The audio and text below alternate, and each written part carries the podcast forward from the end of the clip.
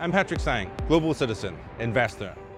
Join me as I talk with global influencers for their insight, wisdom, and how they overcame their own personal challenges. Sharing positivity, overcoming challenges, creating one world together. I'm Patrick Sang. Anything is possible. Welcome to another episode of Anything is Possible. I have a very special guest. Um, he's one of the founding executives of Netflix, a very senior media executive, Mr. Mitch Lowe. Mitch, welcome to the show. Thank you. Thank you. So, Mitch, uh, why are we here in Monaco? Well, the you know we're starting today the uh, Monte Carlo Streaming Film Festival. Uh, it's the first of its kind. I think it'll be the beginning of many many years of recognizing how important streaming is to the way we consume entertainment. And you're obviously an expert in streaming. Um, how do you think this festival will help get you know uh, business leaders, also people mm-hmm. coming in from the industry to get involved? Well, I think the first thing is it'll it'll uh, kind of reinforce that streaming is much more than two-hour movies and and 30-minute episodes. It's it's TikTok and YouTube and and podcasts and and it's all the way we're consuming entertainment today. And so I think it'll bring uh, more of that universe uh, together uh, to share ideas and to create a marketplace. So I think it's I think it's going. Of course, this is the first year after the pandemic, and and so it'll be a, a difficult year. But but uh, next year, I think it'll be even more amazing. Sure.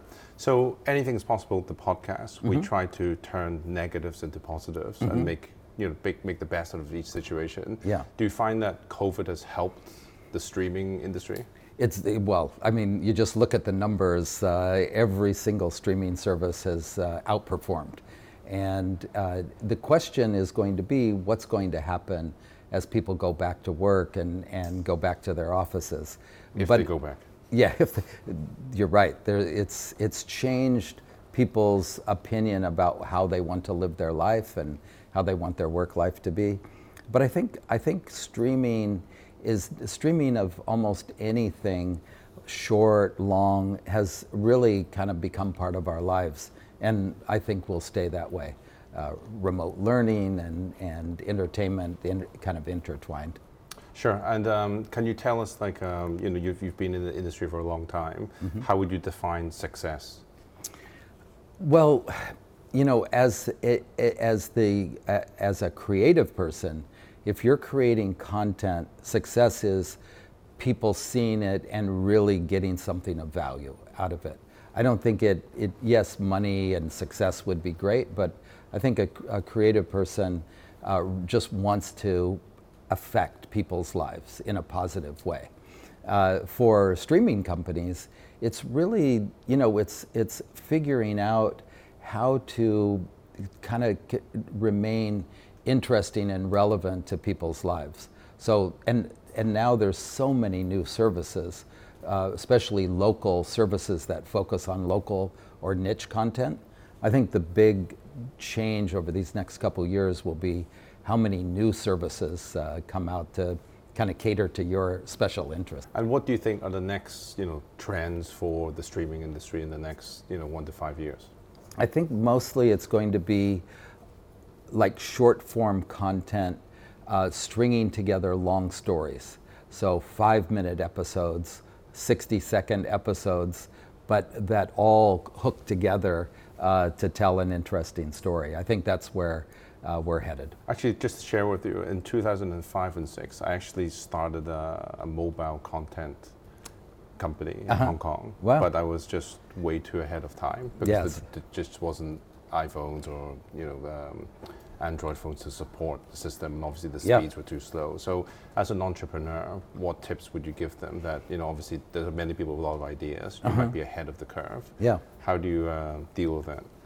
Well, you know, having also uh, tried ideas too early, uh, I would say don't give up on the idea uh, figure out a way to do it. Um, you know, it took me uh, 20 years to launch uh, DVD vending machines, and uh, and and so sometimes it's just keeping that idea uh, alive.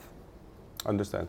And um, throughout your journey, you've you know obviously meandered and mm-hmm. evolved. What advice would you give to like young people in terms of your career? What if you're not mm-hmm. happy doing what you're doing and you know what you should be looking for? Yeah, well, you definitely want to do what makes you happy. Uh, most important is to become an expert in what you're trying to do. You know, read, talk to people. Uh, oftentimes, people don't ask for help. Uh, they believe that they can. It, it's more original if they do it without assistance. And I'd say the most important thing is to reach out to people that you respect that you can ask questions. It's it's amazing how many people don't ask for help. Is it also, in your opinion, that it's something to do with your ego that uh, I'm too embarrassed mm-hmm. to ask somebody? You know, I'm not clever enough. I'm not intelligent. I'm not strong enough to yeah. ask for help. The yeah, the ego is is kind of your worst problem. Um, the you know one of the most important parts of the culture we created at Netflix was one that embraced failure. And in fact, uh, it was of almost a, a badge of honor to get up in front of the company and explain here was my theory. Here, for example, here's how I was going to acquire subscribers. Here was what I did, and here's what didn't work. And it taught everybody else how not to make that same mistake. It shared understanding and knowledge, and it also gave you the confidence that if you failed, it wasn't it wasn't uh, a bad thing. So That's no great. one hid. You know, oftentimes in companies, people hide mistakes, and no one learns from them. Sure. And so I think it's I think you have to be comfortable uh, with making mistakes and share them with other people because they will learn and you will learn. Understand. And what's your next big thing? Right now, I'm most fascinated by the technology that helps people find interesting content. Mm. And you know, if you look at it today, we're we're making 50,000 TV episodes a year, 7,000 movies worldwide a year. We're making a billion pieces of content a week uh, that go on TikTok or YouTube, 2 billion. And how do you find something that's interesting without it being a pain, you know, trying to find it. Mm. And so the the what I'm most interested in are these technologies that kind of dissect content and help connect you to something uh, you'll be interested in. So like in. smart filtering. Yeah, it's really there. There was a company years ago, uh, still a big company, Pandora, uh, the music service sure. like Spotify. Yeah. And the uh, gentleman, um, uh, Dr. Nolan Gasser, uh, developed the music genome uh, at, at Pandora. And it was instrumental to, uh, di- to helping connect people to good music, but discover interesting music they had never thought about listening mm. to. And he has co founded a company called Catch Media, which is dissecting media in the same way he dissected uh, music. And I think that's, and there's many companies doing this, FilmRise and many, many others. Sure. Uh, so that's what I find and, interesting. And do you think that content is still king, and will it always be still king? I think I think the creative side of content is king. The you know I almost look at this at today as a renaissance period uh, for content creators. The the equipment uh, to create this content is is much more easily obtained. It's kind of a democratization, but still the creative side is the tough side. Is sure. the tough side. Okay, so two more questions for you. Um, can you name us an example where you wanted to give up, very close to it, mm-hmm. you didn't, and you persevered and made that decision? Oh boy, there so many times. Uh, you know, the I, I always thought that um, delivering content to people's homes was a good idea. I owned video stores in Northern California and people had to come to the store, they had to return the movies. And so I always thought there had to be a way uh, to deliver, you know, originally, of course, it was sending VHS cassettes mm. to their homes. Um, I put mailboxes on people's doors and delivered VHS cassettes, and, and I gave up many, many times on it. Every time I tried it, it failed. And it was only until. But you were obsessed with trying to resolve this problem, right? Yeah, and and and you know, uh, streaming, of course, is the ultimate uh, consummation uh, of that uh, because it eliminates that time between thinking I want to watch something to actually being able to consume it. All those others required planning and waiting and so on. So uh, there was so many times, uh, you know, that I gave up on that idea. But at the same time, people kept coming back into my life who who still had that passion sure. for it. So actually, I was talking to Jean Claude Van Damme recently, mm-hmm. um, and we were talking about you had to like ride a bike to the shop, uh-huh. rent the VHS, bring it back, right. watch it, rewind it to the front, yeah. put it back in the tape, otherwise you get charged. Yeah. And bring it back before 7 p.m. or something. Yeah. And the whole process was good because you, you brought back, you did your popcorn and you watched mm-hmm. the movie with your family and it was a nice thing. Yeah. Now it's, you know, you watch Netflix, a phone call comes and you pause. Yeah.